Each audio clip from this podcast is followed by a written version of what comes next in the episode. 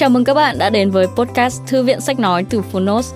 Ở podcast này, chúng tôi chia sẻ phần mở đầu và chương 1 của những sách nói bán chạy thuộc nhiều lĩnh vực và chủ đề khác nhau, được đội ngũ của Phonos chọn lọc kỹ lưỡng. Mong là thông qua podcast, các bạn sẽ tìm thấy những quyển sách phù hợp cho bản thân, kiến thức hữu ích cũng như những nguồn cảm hứng cho đời sống tinh thần và sự nghiệp. Podcast Thư viện Sách Nói được phát sóng đều đặn hàng ngày. Mời các bạn cùng đón nghe! Và nếu yêu thích nội dung này, hãy tải ngay ứng dụng âm thanh số và sách nói có bản quyền Phonos để nghe trọn vẹn cuốn sách. Ngoài ra, Phonos còn sở hữu hàng ngàn nội dung hấp dẫn khác như tóm tắt sách, ebook, thiền, chuyện thiếu nhi, chuyện ngủ, nhạc chủ đề, vân vân. Còn bây giờ, hãy cùng lắng nghe chương 1 của cuốn sách hôm nay nhé!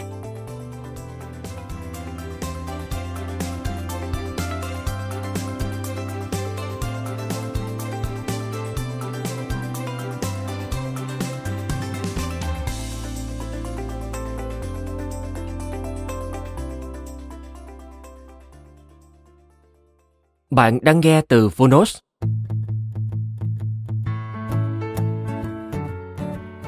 Chế độ ăn trường thọ. Tối ưu cân nặng đẩy lùi bệnh tật, kéo dài tuổi thọ. Tác giả Tiến sĩ Walter Longo. Giám đốc Học viện Longevity thuộc Đại học Nam California Người sáng lập trung tâm Create Cures nơi chuyên nghiên cứu về lão hóa và các bệnh liên quan đến tuổi tác. Người dịch Nguyễn Khánh Chi. Phiên bản sách nói được chuyển thể từ sách in, theo hợp tác bản quyền giữa Phonos với công ty cổ phần sách Alpha. Med Insights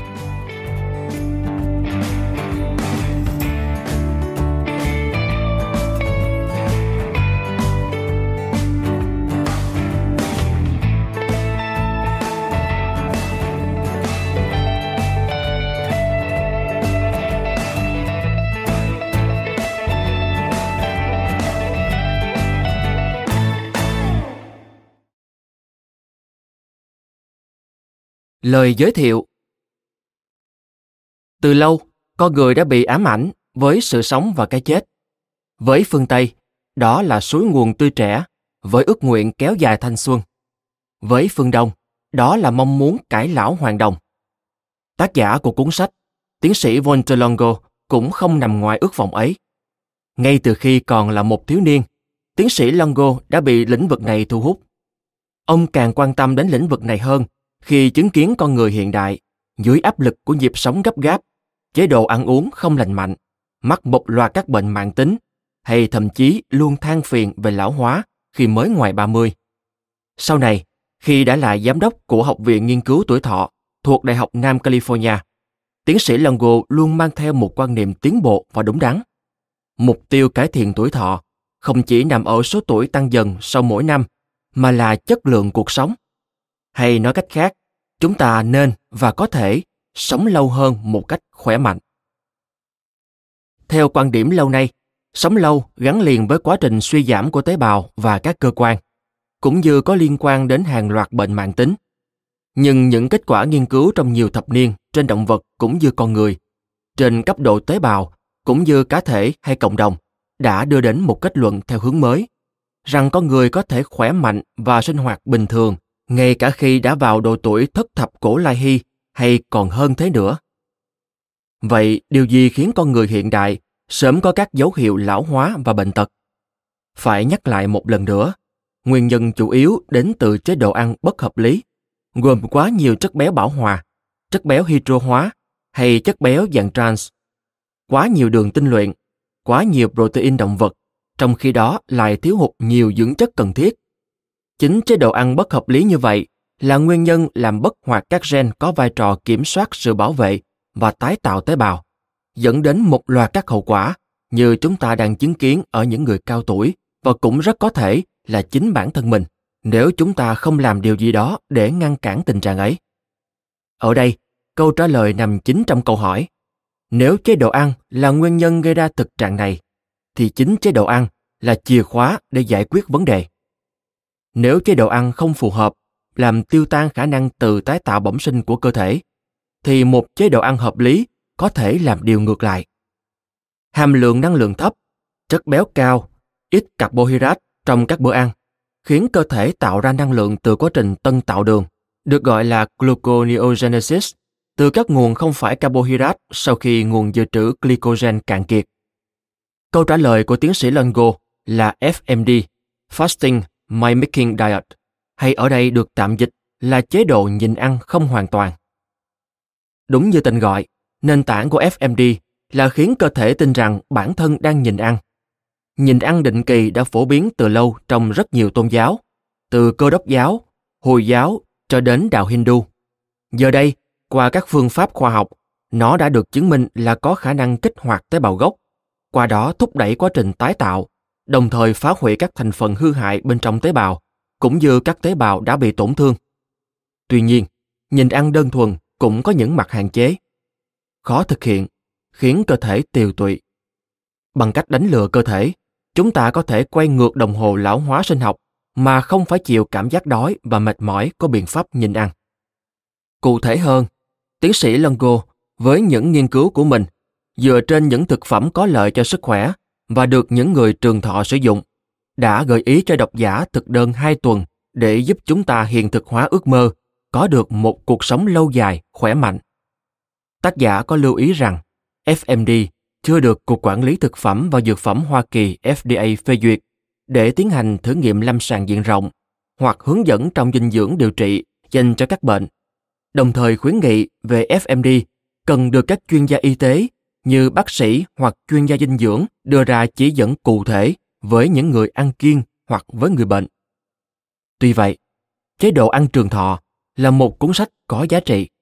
Giá trị ấy nằm ở những tác động tích cực của nó lên sức khỏe, ở nền tảng khoa học, như cách gọi của tác giả là năm trụ cột của trường thọ, bao gồm nghiên cứu cơ bản, nghiên cứu về tuổi trẻ, dịch tễ học, nghiên cứu lâm sàng, nghiên cứu về những người sống trăm tuổi và nghiên cứu về các hệ thống phức tạp. Giá trị còn nằm ở tâm huyết của tiến sĩ Longo Với sự phát triển của khoa học được thể hiện qua việc ông dành toàn bộ tiền bản quyền của cuốn sách để tài trợ cho các nghiên cứu trong tương lai. Xin trân trọng giới thiệu với độc giả. Hà Nội, ngày 28 tháng 12 năm 2020, Phó giáo sư tiến sĩ Nguyễn Đỗ Huy, công tác tại Trung tâm Đào tạo Thực phẩm và Dinh dưỡng. Dành tặng mẹ tôi, Angelina, cha tôi, Camelo, anh trai Claudio, em gái Patricia. Và dành tặng cho những ai đang tìm kiếm giải pháp, kiến thức và hy vọng. Lời mở đầu.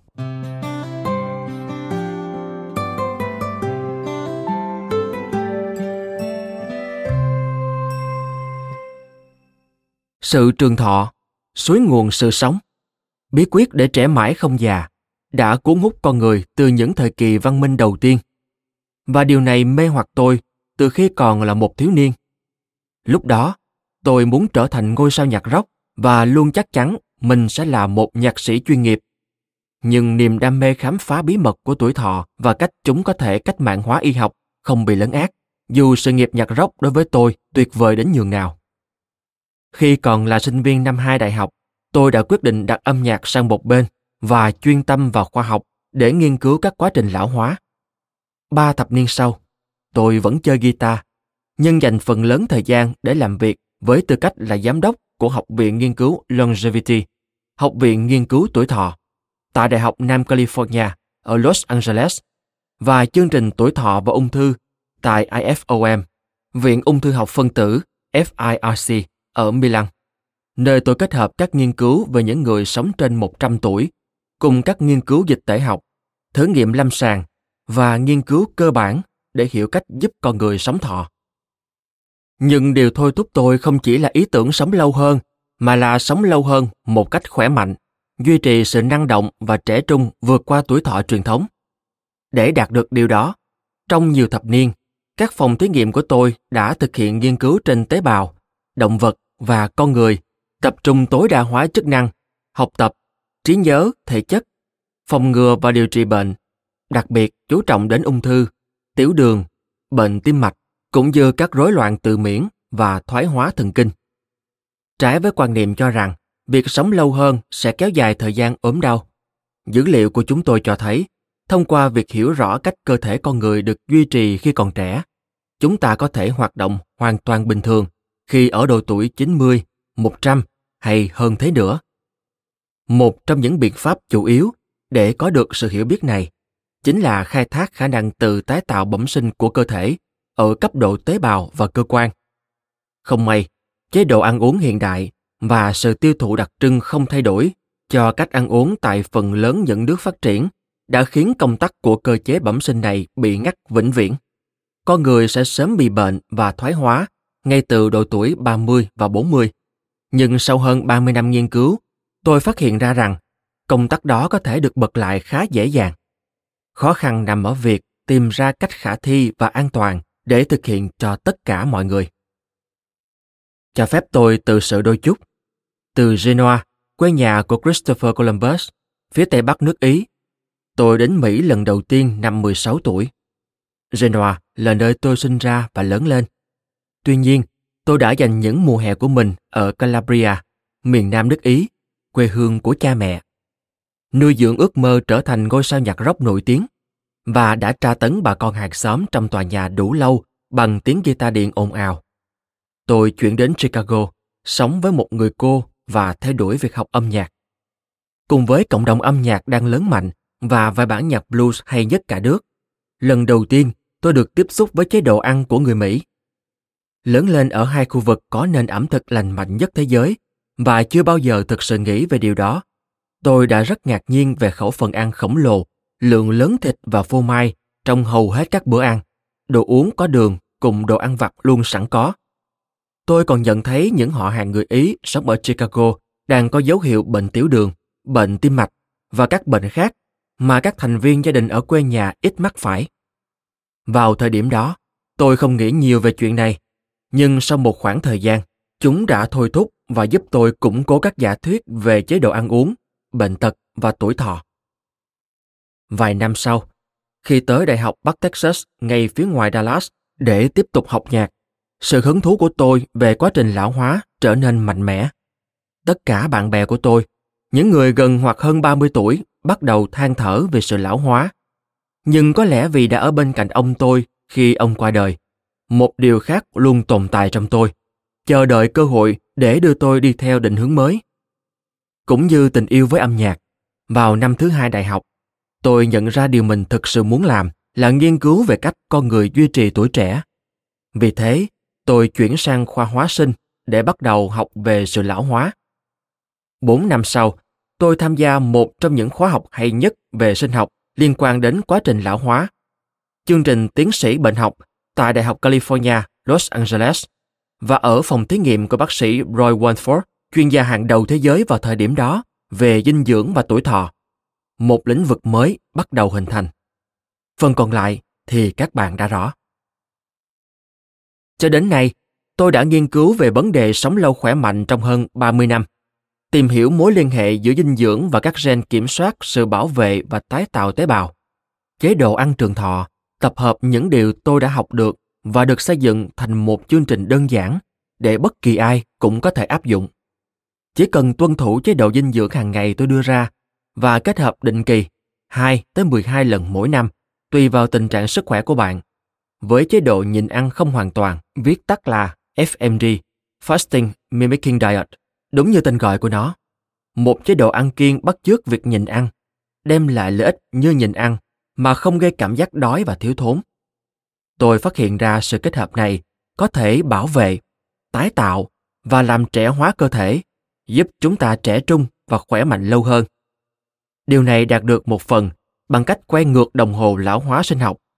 Có nghĩa là những chế độ ăn này có thể được áp dụng cho những người tương đối trẻ để giúp trì hoãn sự lão hóa và ngăn ngừa bệnh tật, đồng thời giúp những người lớn tuổi trở nên trẻ trung hơn. FMD cũng được chứng minh lâm sàng là kích thích giảm mỡ bụng trong khi vẫn duy trì khối lượng cơ và xương. Những lợi ích này được tạo nên thông qua việc đánh thức khả năng đặc biệt của chính cơ thể con người, kích hoạt các tế bào gốc và tái tạo một phần các tế bào, hệ thống và cơ quan, làm giảm các yếu tố nguy cơ gây ra nhiều loại bệnh. Trong các chương sau, tôi sẽ giải thích tại sao FMD có tác dụng và có tác dụng như thế nào tôi cũng sẽ lý giải cách chúng tôi vận dụng kinh nghiệm khoa học và lâm sàng để đưa ra các chiến lược dinh dưỡng an toàn, khả thi trong khi hạn chế nhu cầu thay đổi chế độ ăn. Biện pháp của chúng tôi hiện đang được hàng nghìn bác sĩ ở Mỹ, châu Âu và châu Á khuyên dùng. Trong số những điều tôi tin rằng đã làm cuốn sách này khác biệt so với hàng nghìn cuốn sách về chế độ ăn uống và sức khỏe khác là nó được dựa trên nền tảng đa chuyên ngành vững chắc. Chúng tôi liên tục bị tấn công bởi những bằng chứng khoa học mới, phản đối hoặc đề cao một loại thực phẩm nào đó. Vì thế, tôi đưa ra một phương pháp luận có thể đảm bảo cơ sở khoa học khả dĩ rộng nhất cho các khuyến nghị của mình. Tôi gọi đó là năm trụ cột của sự trường thọ. Những trụ cột này không đề cập đến một biện pháp can thiệp cụ thể nào như chế độ ăn uống và tập thể dục. Nó là năm lĩnh vực nền tảng cho chương trình dinh dưỡng của tôi. Một, Nghiên cứu cơ bản, nghiên cứu về tuổi trẻ. 2. Dịch tễ học. 3. Các nghiên cứu lâm sàng. 4. Các nghiên cứu về những người sống trăm tuổi. Và 5. Hiểu biết về các hệ thống phức tạp, chẳng hạn như ô tô, bằng cách cung cấp cơ sở vững chắc và rộng mở nhất có thể cho các khuyến nghị về chế độ ăn uống và tập luyện. Chúng tôi không chỉ đảm bảo tính hiệu quả, mà còn giảm thiểu tối đa khả năng các nghiên cứu trong tương lai sẽ thay đổi chúng một cách đáng kể. Những nghiên cứu và học hỏi từ nhiều nhà khoa học ở những lĩnh vực khác nhau trong 30 năm qua đã cho phép tôi xây dựng một hệ thống mà tôi tin rằng đủ vững chắc để bạn có thể sử dụng suốt đời. Việc tìm kiếm những bí quyết để sống lâu, sống trẻ đã đưa tôi đến khắp nơi trên thế giới. Từ Los Angeles đến dãy Andes phía nam Ecuador, từ Okinawa Nhật Bản đến Nga, rồi từ Hà Lan đến miền nam nước Đức. Nhưng cuối cùng, sự tìm tòi đó đưa tôi quay trở lại Ý. Mặc dù không biết điều này khi còn nhỏ, nhưng khu vực ở miền Bắc nước Ý, nơi tôi sinh ra và lớn lên, tình cờ là một trong những nơi có tỷ lệ người dân sống trên 65 tuổi cao nhất trên thế giới, 28,3%, theo Viện Thống kê Quốc gia Ý vào năm 2016. Chúng tôi cũng phát hiện ra rằng, khu vực miền Nam, nơi tôi thường nghỉ hè thời thơ ấu, lại là một trong những nơi có tỷ lệ người sống thọ trăm tuổi cao nhất trên thế giới. Đây là một sự trùng hợp đáng ngạc nhiên, nhưng cũng là sự ghi nhận và đặc ân đối với sự nghiệp của tôi khi đưa những nghiên cứu của mình trở lại nơi tôi lớn lên và có thể nhìn thấy nơi đó một lần nữa qua đôi mắt của những người đã sống thọ, sống khỏe trọn đời ở nơi đó. Lấy cảm hứng từ tất cả những người bạn sống thọ ở quê nhà và trên khắp thế giới, cuốn sách này dành cho bất kỳ ai muốn gia nhập hàng ngũ của họ. Lưu ý về lợi nhuận và sản phẩm.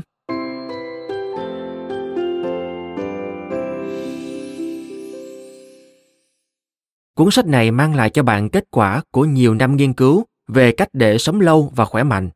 Nhưng còn có một lợi ích khác.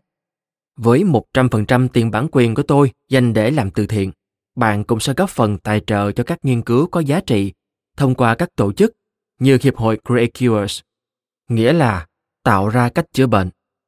www.createcures.org Một tổ chức phi lợi nhuận tôi thành lập để hỗ trợ những người mắc các bệnh lý phức tạp hoặc ở giai đoạn muộn cần tới phương pháp điều trị tích hợp và hiệu quả hơn. Hàng ngày, tôi đều nhận được email từ những bệnh nhân được chẩn đoán mắc các bệnh nghiêm trọng, ung thư, rối loạn tự miễn và rối loạn chuyển hóa thoái hóa thần kinh, vân vân, đang tìm kiếm các lựa chọn khác ngoài phương pháp điều trị tiêu chuẩn do bác sĩ của họ đưa ra. Không may, những hướng dẫn chuyên môn, lo ngại về kiện cáo, công việc quá tải và sự phức tạp của bệnh tật khiến bác sĩ chỉ tập trung vào các phương pháp điều trị tiêu chuẩn và thường không cung cấp cho bệnh nhân những phương án mở rộng ngay cả lúc họ yêu cầu. Khi tôi dành thời gian với các bác sĩ lâm sàng làm việc về các liệu pháp cải tiến cho ung thư và các bệnh khác. Rõ ràng là họ cần các nhà nghiên cứu như tôi để giúp họ đưa ra các biện pháp can thiệp mở rộng an toàn, được xây dựng dựa trên nền tảng nghiên cứu vững chắc và có lợi cho bệnh nhân của họ.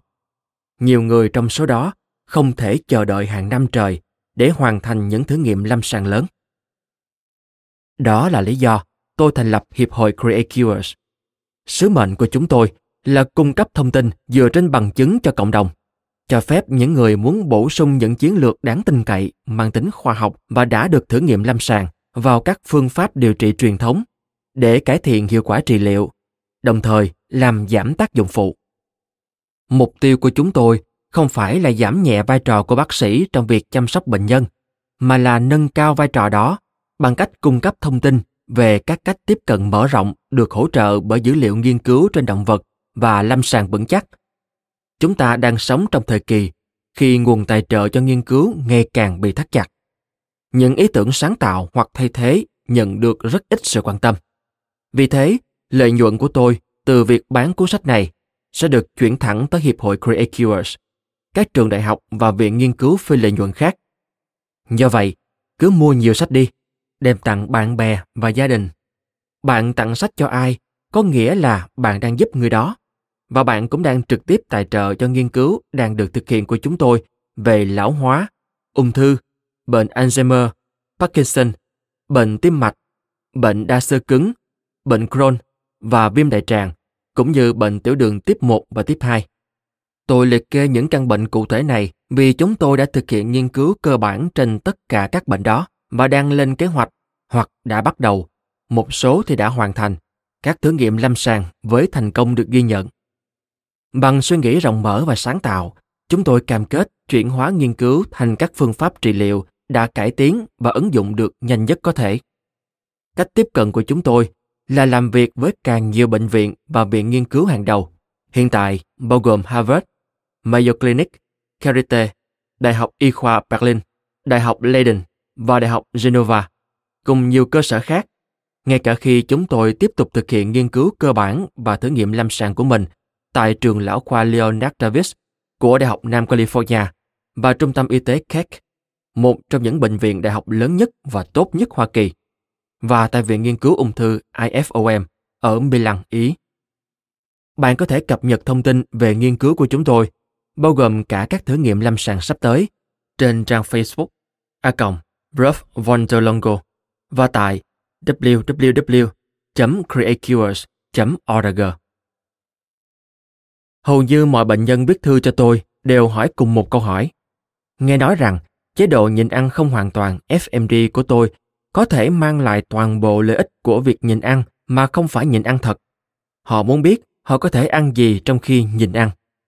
Để trả lời câu hỏi đó, đồng thời để FMD khả dụng cũng như an toàn và hiệu quả với tất cả mọi người, tôi đã thành lập công ty L Nutra www elf ngang dudra com với sự hỗ trợ từ Viện Ung thư Quốc gia Hoa Kỳ, Viện Quốc gia về lão hóa và các nguồn tài trợ khác. Lần đầu tiên, chúng tôi đưa ra một FMD đã được thử nghiệm lâm sàng dành cho bệnh nhân ung thư, Chemolive.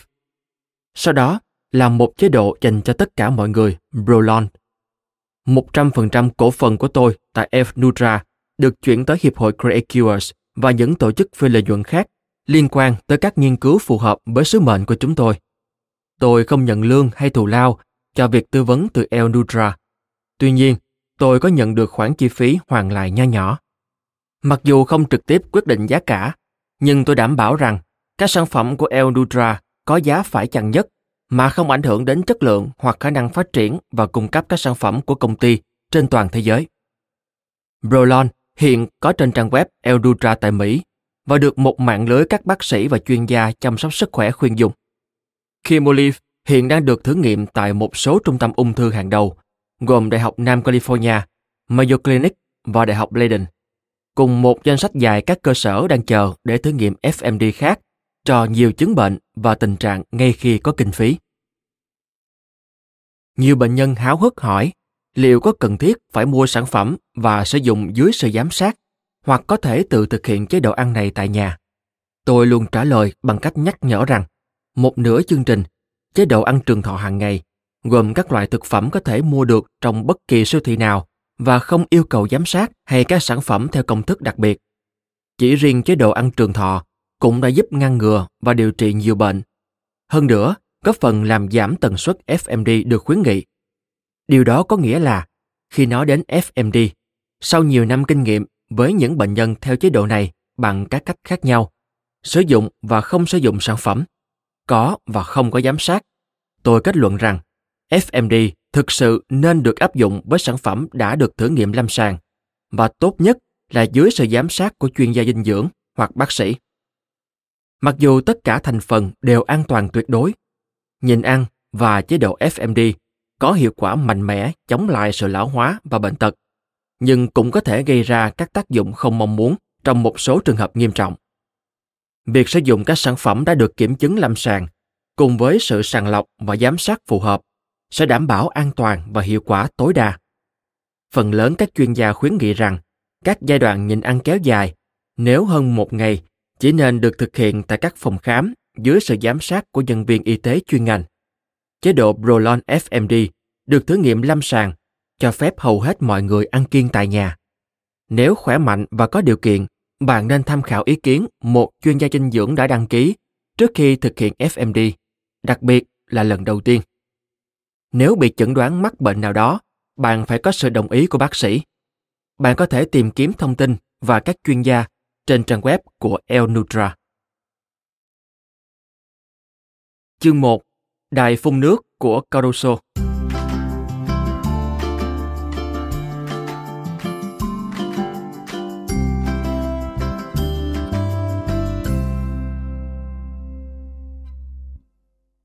Trở lại Mologio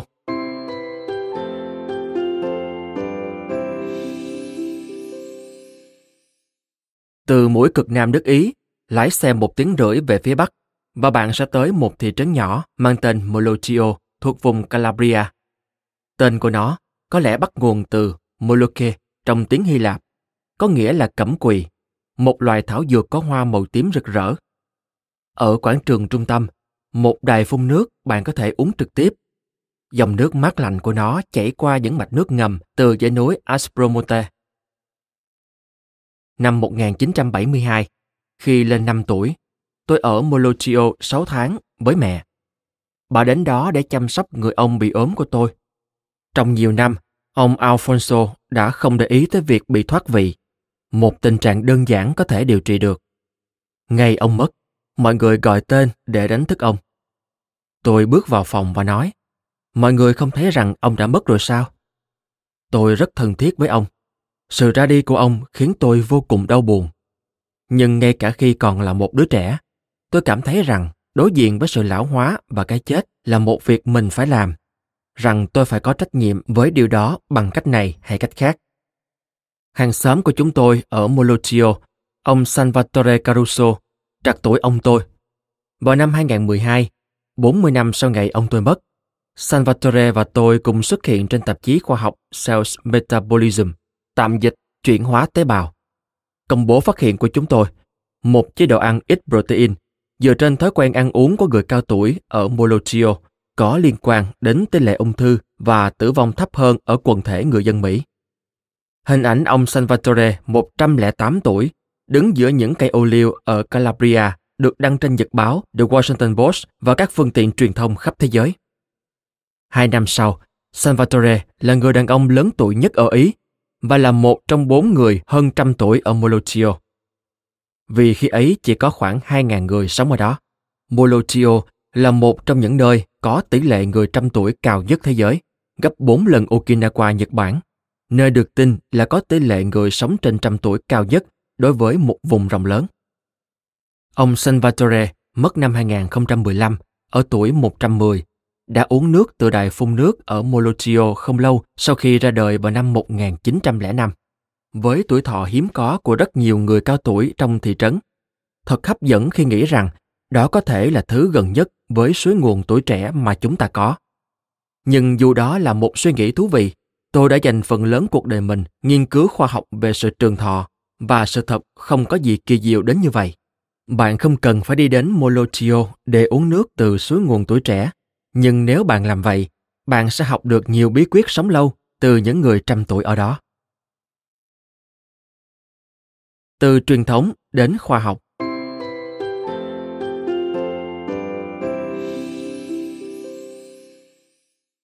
Dù là may mắn hay định mệnh, cuộc đời tôi đã đi theo con đường mang đến cho tôi góc nhìn độc đáo và vô giá về các chế độ ăn uống và nền văn hóa khác nhau từ chế độ ăn calabria ở Molotio, nơi tôi đã trải qua mùa hè thơ ấu, đến chế độ ăn chay có hải sản, vùng Liguria ở Genoa, nơi tôi lớn lên, hay chế độ ăn khó tiêu của người Mỹ ở Chicago và Texas, và chế độ ăn ám ảnh về sức khỏe ở thánh địa của tuổi trẻ, Los Angeles. Tôi được trải nghiệm trọn vẹn các chế độ dinh dưỡng tốt, xấu và tuyệt vời, giúp tôi hình thành nên các giả thuyết về mối quan hệ giữa thức ăn, bệnh tật và tuổi thọ. Nó cũng giúp tôi nhận ra, để hiểu được cách khiến con người có thể sống lâu và khỏe mạnh, chúng ta cần nghiên cứu các nhóm dân số thực tế đã đạt được điều đó, mà không chỉ giới hạn ở nghiên cứu khoa học, dịch tễ và lâm sàng. Mặc dù không ý thức được điều đó khi còn nhỏ, nhưng tôi lớn lên giữa hai nơi tự hào có chế độ ăn truyền thống lành mạnh nhất thế giới.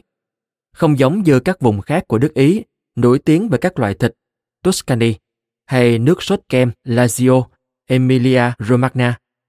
Liguria và Calabria gìn giữ nền ẩm thực dựa trên carbohydrate phức và rau củ với các món ăn như minestrone, tức súp rau kiểu Ý, panzotti al sugo di noce, một loại bánh giống ravioli với nhân rau và nước sốt hạt ốc chó, cùng farinata, bánh nướng chảo với đậu garbanzo và dầu ô liu.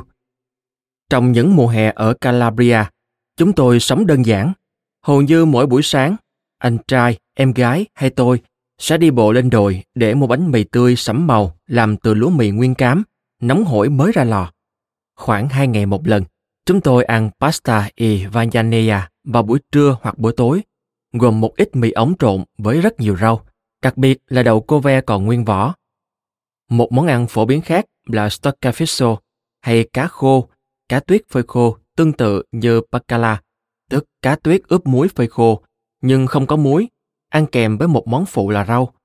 Các nguyên liệu phổ biến khác trong chế độ ăn của chúng tôi là ô liu đen, dầu ô liu, rất nhiều cà chua, dưa chuột và ớt xanh. Thịt là món ăn mỗi tuần một lần chỉ vào Chủ nhật, chúng tôi sẽ có mì macaroni tự làm với polpette, thịt viên, mỗi người hai viên, hoặc đôi khi là một miếng bít tết nhỏ. Các đồ uống phổ biến nhất là nước, từ suối trên núi, rượu địa phương, trà, cà phê và sữa hạnh nhân. Buổi sáng, chúng tôi thường uống sữa dê thay vì sữa bò. Giữa các bữa ăn, chúng tôi chỉ được phép ăn nhẹ với đậu phộng, hạnh nhân, hạt dẻ, hạt ốc chó nho khô, nho tươi hoặc ngô bắp. Khi ăn tối xong vào khoảng 8 giờ, chúng tôi thường sẽ không ăn gì thêm cho đến sáng hôm sau. Ngay cả tại chợ phiên của làng, đồ ngọt được làm từ các loại hạt và trái cây khô.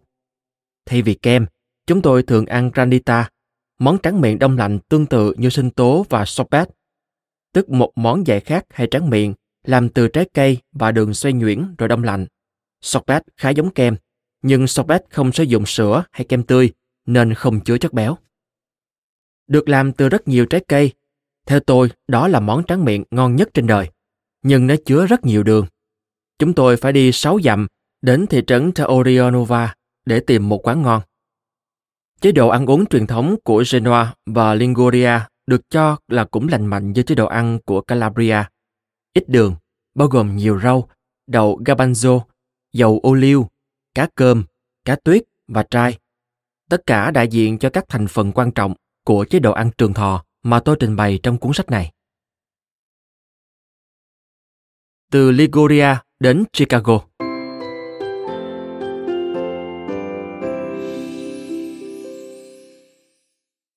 Khi 12 tuổi, tôi thường tự nhốt mình trong phòng với cây guitar điện, vặn âm ly lên mức 10 và chơi theo các album của Dire Straits Jimi Hendrix và Pink Floyd. Tôi mơ ước đến Mỹ để trở thành ngôi sao nhạc rock. Năm 1984, cơ hội đó đến khi tôi 16 tuổi. Tôi rời Genoa đến sống với người cô ở Chicago.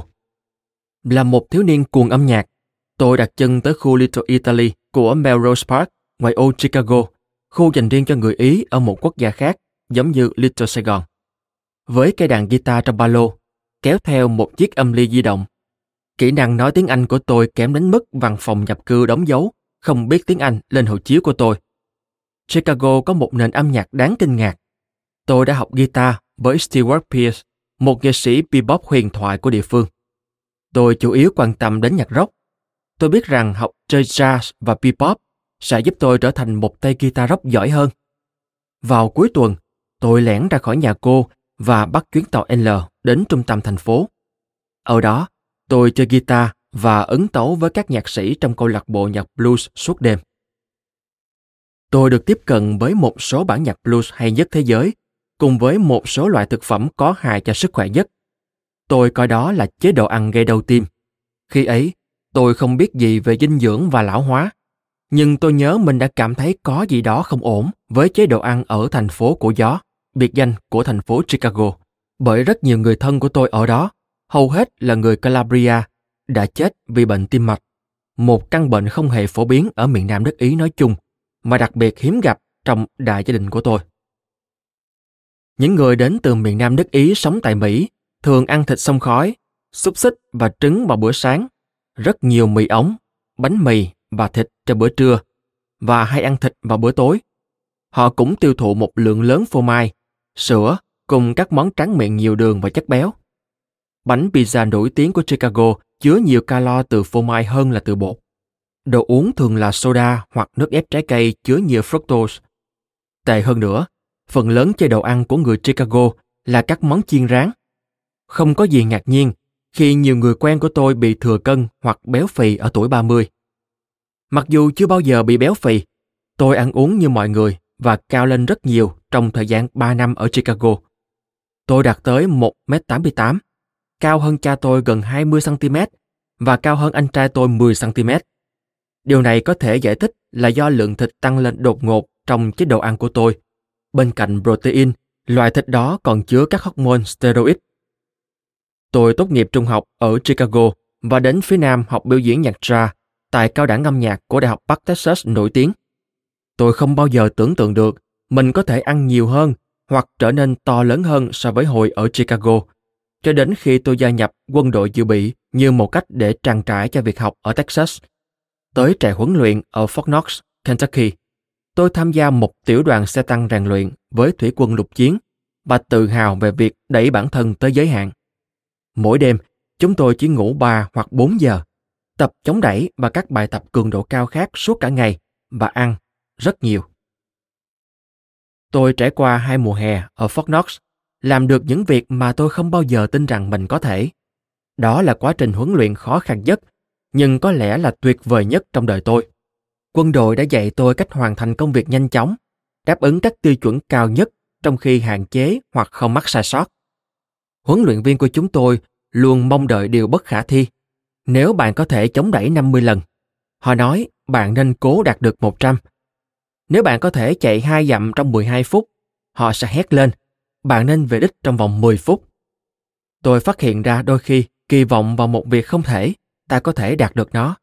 Cuối cùng, tôi đã có thể chạy hai dặm trong 10 phút. Chế độ ăn của quân đội chủ yếu là thịt và carbohydrate. Soda chỉ là phần thưởng khi tổng điểm chạy, chống đẩy và gập bụng của chúng tôi đạt 200, tức khoảng 70 lần chống đẩy và 60 lần gập bụng trong chưa đầy 2 phút, cộng với chạy hai dặm dưới 10,5 phút. Khi nghĩ lại, có thể thấy tất cả chúng tôi đã nghiện đồ uống có đường đến mức nào. Chúng tôi ao ước hỗn hợp của axit phosphoric, phẩm màu caramel và đường. Mọi người đều ganh tị với số ít người có thể đạt 200 điểm. Chế độ ăn này cùng với việc tập luyện khắc nghiệt làm tôi to lớn hơn, kích thước cơ bắp tăng lên và khiến tôi khỏe hơn. Ít nhất là cảm nhận của tôi lúc đó. Tôi sẽ giải thích chi tiết hơn trong chương sau. Các nghiên cứu gần đây của chúng tôi chỉ ra rằng một chế độ ăn giàu protein có thể làm tăng kích thước cơ nhưng không đồng nghĩa làm tăng sức mạnh cơ. Và chế độ ăn ít protein, ít đường, xen kẽ định kỳ với các khoảng thời gian tiêu thụ lượng protein bình thường có thể có ích trong việc tạo ra các tế bào cơ mới. Hiện tại, chúng tôi nghĩ chúng có vai trò quyết định sức mạnh cơ nhiều hơn, chứ không phải kích thước cơ, đồng thời tăng cường sức khỏe. Trong 10 năm sau quá trình huấn luyện cơ bản, với chế độ ăn bao gồm nhiều thịt, chất béo và protein, sức mạnh và sức bền của tôi suy giảm đáng kể. Nhưng sau đó, tôi từ từ chuyển sang chế độ ăn trường thọ. Và hơn 25 năm sau, tôi có thể thực hiện số lần chống đẩy và gập bụng tương tự như lúc 19 tuổi ở trại huấn luyện, và có lẽ là có hình thể tốt nhất. Thời gian trong quân đội khiến tôi quan tâm đến nguyên nhân và cách thức các chế độ ăn uống khác nhau có thể cải thiện sức khỏe mà không ảnh hưởng tiêu cực đến khối lượng và sức mạnh cơ.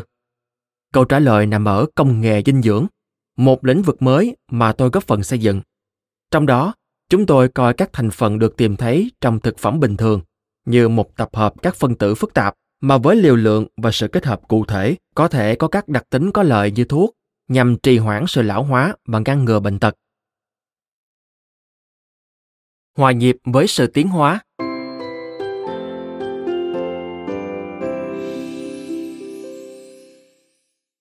Điểm đến tiếp theo của tôi sau khi kết thúc trại huấn luyện là Denton, Texas, nằm ở ngay phía bắc Dallas, quê hương của Đại học Bắc Texas và một trong những chương trình đào tạo ngành nhạc trà lớn nhất và hay nhất thế giới, nơi tôi dự định theo đuổi bằng đại học về biểu diễn nhạc trà. Chương trình này rất khó, đòi hỏi sự nỗ lực hết mình. 16 tiếng một ngày, 7 ngày một tuần khi là sinh viên năm nhất. Những người vĩ đại trong giới nhạc trà như nghệ sĩ piano Dan Haley và nghệ sĩ guitar Jack Peterson đã trở thành giáo viên của tôi. Nhiều người trong giới khoa học khi biết khởi đầu của tôi là một nhạc sĩ nhạc tra thắc mắc tại sao tôi lại thay đổi hoàn toàn hướng đi đời mình. Sự thật là, mặc dù âm nhạc và khoa học rõ ràng rất khác nhau, bạn có thể sẽ ngạc nhiên về việc học nhạc đã giúp ích cho tôi đến thế nào trong phòng thí nghiệm và thúc đẩy tôi đến với những khám phá yêu cầu các cách tiếp cận sáng tạo. Nếu bạn được rèn luyện nhận diện các hợp âm từ nhỏ, không quá khó khăn để nhận ra tần số và các quãng. Nó giống như học một ngôn ngữ mới, tương tự một đứa trẻ nhận ra từ ngữ và hiểu những gì đang nói. Tuy nhiên, tôi chủ yếu tự học chơi guitar thông qua lắng nghe. Vì vậy, việc tiếp xúc đột ngột với ngôn ngữ mới này là một thử thách đối với tôi. Trong chương trình nhạc ra, tôi đã học cách hiểu và viết bằng ngôn ngữ mà với tôi luôn chỉ đơn giản là âm thanh. Tương tự, là một nhà khoa học, bạn luôn quan sát. Nhưng điều đó là vô ích nếu không thể chuyển nó thành dữ liệu hoặc giả thuyết. Đào tạo âm nhạc, hóa đà thật sự cần thiết đối với nhiều khám phá mà tôi đã thực hiện. Về nguyên nhân chúng ta lão hóa và mối liên hệ của nó với dinh dưỡng. Khi tôi bắt đầu nghiên cứu về lão hóa, mọi người có thể thấy rằng sinh vật già đi và nghi ngờ rằng bằng cách nào đó, các gen đã tham gia vào quá trình này nhưng cộng đồng khoa học không biết làm thế nào để chuyển những quan sát đó thành lời giải thích định lượng được về mặt di truyền và phân tử. Đâu là sự hòa âm và giai điệu của sự sống và cái chết? Làm thế nào? Chúng tôi có thể giải mã và ghi chép lại các quy trình cực kỳ phức tạp này để có thể tác động và thay đổi chúng. Như một ví dụ về cách học nhạc hỗ trợ quá trình nghiên cứu khoa học. Sau đây là một trong những phép loại suy yêu thích mà tôi sử dụng để giải thích phần thiếu sót của lý thuyết phổ biến về sự lão hóa gốc tự do khi cho rằng chỉ cần các chất chống oxy hóa, chẳng hạn vitamin C liều cao, có thể kéo dài thời gian sống khỏe của con người. Cố gắng kéo dài tuổi thọ của bạn bằng cách tăng lượng vitamin C tiêu thụ, giống như đang cố gắng cải thiện một bản giao hưởng Moza bằng cách tăng số người chơi solo. Solo là một nhạc cụ hay, nhưng để cải thiện một bản giao hưởng Moza bạn cần phải là một nhà soạn nhạc giỏi hơn Mozart.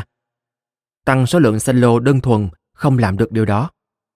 Tuổi thọ khỏe mạnh của con người phức tạp hơn nhiều so với bản giao hưởng của Mozart. Phải mất hàng tỷ năm tiến hóa để đạt được trạng thái gần hoàn hảo như hiện tại. Chúng ta không thể mong đợi một chế phẩm bổ sung đơn giản làm điều gần như hoàn hảo tốt hơn nữa. Vì vậy, không thể kỳ vọng rằng chúng ta sẽ sống lâu và khỏe mạnh hơn chế bằng cách uống nước cam. Không ngạc nhiên khi chế phẩm bổ sung với các chất chống oxy hóa thậm chí còn không được chứng minh là có thể kéo dài tuổi thọ của chuột. Một lợi ích khác mà chuyên ngành âm nhạc mang lại cho tôi với tư cách một nhà khoa học là được đào tạo về ứng tấu và sáng tác, những yếu tố quan trọng trong nhạc ra. Và chắc chắn, trong cả khoa học, ứng tấu đòi hỏi bạn hiểu rõ những gì bạn nghe so với những gì bạn chơi và ngay lập tức bạn có thể phản ứng lại. Nhưng đó mới chỉ là khởi đầu, bởi cuối cùng trong tra, sự ngẫu hứng thoát ra khỏi chùm hợp âm, vi phạm các quy tắc không bao giờ bị vi phạm trong nhạc cổ điển. Tuy nhiên, người ấn tấu luôn nhận thức được các hợp âm và sự vi phạm phải tuân theo các quy tắc mới, dù là linh hoạt hơn nhiều. Trong khoa học, kỹ năng này giúp bạn luôn tìm kiếm những ý tưởng mới mẻ hoặc đáng ngạc nhiên nhưng có cơ sở vững chắc trái ngược với những phát hiện theo trào lưu chỉ là những biến tấu của các khám phá quan trọng trước đó còn sáng tác buộc bạn phải viết những bản nhạc mà chưa ai từng viết. Nhưng không giống như ngẫu hứng, bản nhạc đó phải có cấu trúc, giai điệu và hòa âm, cũng như các nhạc cụ và cách chơi, phải được xác định. Trong khoa học và y học, cách tiếp cận như một nhà soạn nhạc thúc đẩy bạn tìm kiếm những ý tưởng mới, giả thuyết mới, nhưng can thiệp đó phải có nền tảng toán học và hài hòa với cơ thể con người và lịch sử của nó. Tôi gọi đây là hòa nhịp với tiến hóa. Ví dụ, như tôi sẽ thảo luận ở phần khác của cuốn sách, nếu chúng ta sử dụng một loại thuốc làm giảm gluco, chúng ta đang không xem xét sự hài hòa của cơ thể con người, vì thuốc đó làm gián đoạn một chức năng bình thường của cơ thể. Mặc dù điều này có thể là một giải pháp tạm thời, giảm nồng độ gluco, nhưng về lâu dài, nó sẽ dẫn đến các vấn đề, các tác dụng phụ không mong muốn. Nếu thay vào đó, chúng ta có thể làm trẻ hóa các tế bào cơ kháng insulin gây ra đường huyết cao và khiến chúng hoạt động tốt hơn. Chúng tôi đang tạo ra những thay đổi có thể duy trì và thậm chí tăng cường sự hài hòa của cơ thể con người. Hơn nữa, nếu sự trẻ hóa này được hoạt hóa bằng cách tận dụng môi trường và điều kiện giống như quá khứ của chúng ta và các sinh vật cổ xưa hơn, thì chúng ta không chỉ đang tận dụng sự hài hòa, mà còn hòa nhịp với sự tiến hóa, bởi quá trình đó phù hợp với tần số của lịch sử. Nhìn ăn, chủ đề chính của phần lớn cuốn sách này kích hoạt các phản ứng đồng điều với tiến hóa, vì tất cả các sinh vật đều trải qua điều đó. Bắt đầu với vi khuẩn, hàng tỷ năm trước cả khi homo sapiens xuất hiện. Vì thế đây rõ ràng là một trong những biện pháp can thiệp mạnh mẽ nhất mà chúng ta có thể khám phá lại để thúc đẩy những thay đổi mà vẫn không phá vỡ sự hài hòa của cơ thể con người. Nếu các nhà khoa học và nghiên cứu không suy nghĩ sáng tạo và cởi mở với những khả năng và ý tưởng mới, nhiều phát minh khoa học và y học tuyệt vời nhất có thể không bao giờ được tìm ra. Từ khám phá của alexander fleming về penicillin đến james watson và francis crick và những người khác làm sáng tỏ cấu trúc của DNA. Chính tại Đại học Bắc Texas, nơi tôi đã quyết định chuyển từ âm nhạc sang khoa học. Vào năm thứ hai đại học, một cố vấn học tập đã hỏi tôi khi nào tôi sẽ đăng ký môn giảng dạy âm nhạc. Khóa học mà tôi sẽ phải chỉ huy một ban nhạc diễu hành. Chính ban nhạc diễu hành đã quyết định việc đó. Tôi không có ý định dẫn dắt một ban nhạc diễu hành. Bởi một phần, tôi là một nhạc sĩ nhạc rock. Nhưng mà khác, liệu đây có thực sự là điều tôi muốn làm với cuộc đời mình? Đột nhiên, tôi không nghĩ như vậy. Tôi vẫn chơi guitar cho đến ngày hôm nay. Nhưng sau vài ngày lang thang trên đường phố ở denton, texas, tôi quyết định rằng tôi muốn cống hiến cuộc đời mình cho nghiên cứu về cách chúng ta lão hóa. Hay đúng hơn, cách chúng ta có thể trẻ trung và khỏe mạnh nhất có thể. Tôi nhận thấy rằng những người quen của tôi lo lắng bị già đi ở độ tuổi 30 và có vẻ như 40 là độ tuổi mà người ta bắt đầu dễ mắc các bệnh nghiêm trọng.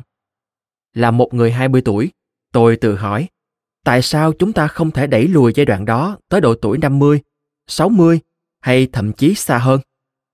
Lĩnh vực nghiên cứu về lão hóa đem lại một cơ hội tuyệt vời. Nó kết hợp nhiệm vụ khoa học bất khả thi, hiểu tại sao chúng ta già đi và chết, với ý tưởng tôi mới bắt đầu hiểu.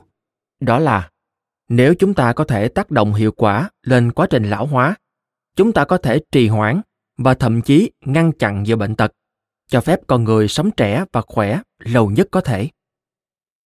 Cùng với quá trình học âm nhạc, một yếu tố khác đã giúp tôi trong sự nghiệp khoa học đó là sự thiếu tự tin. Sau quyết định chuyển đổi chương trình học, tôi đến gặp trưởng khoa hóa sinh, hào hứng để thảo luận về chương trình học mới của mình. Nói một cách nhẹ nhàng Ông rất nghi ngờ về một sinh viên chuyên ngành biểu diễn nhạc tra chưa từng học một khóa sinh học nào.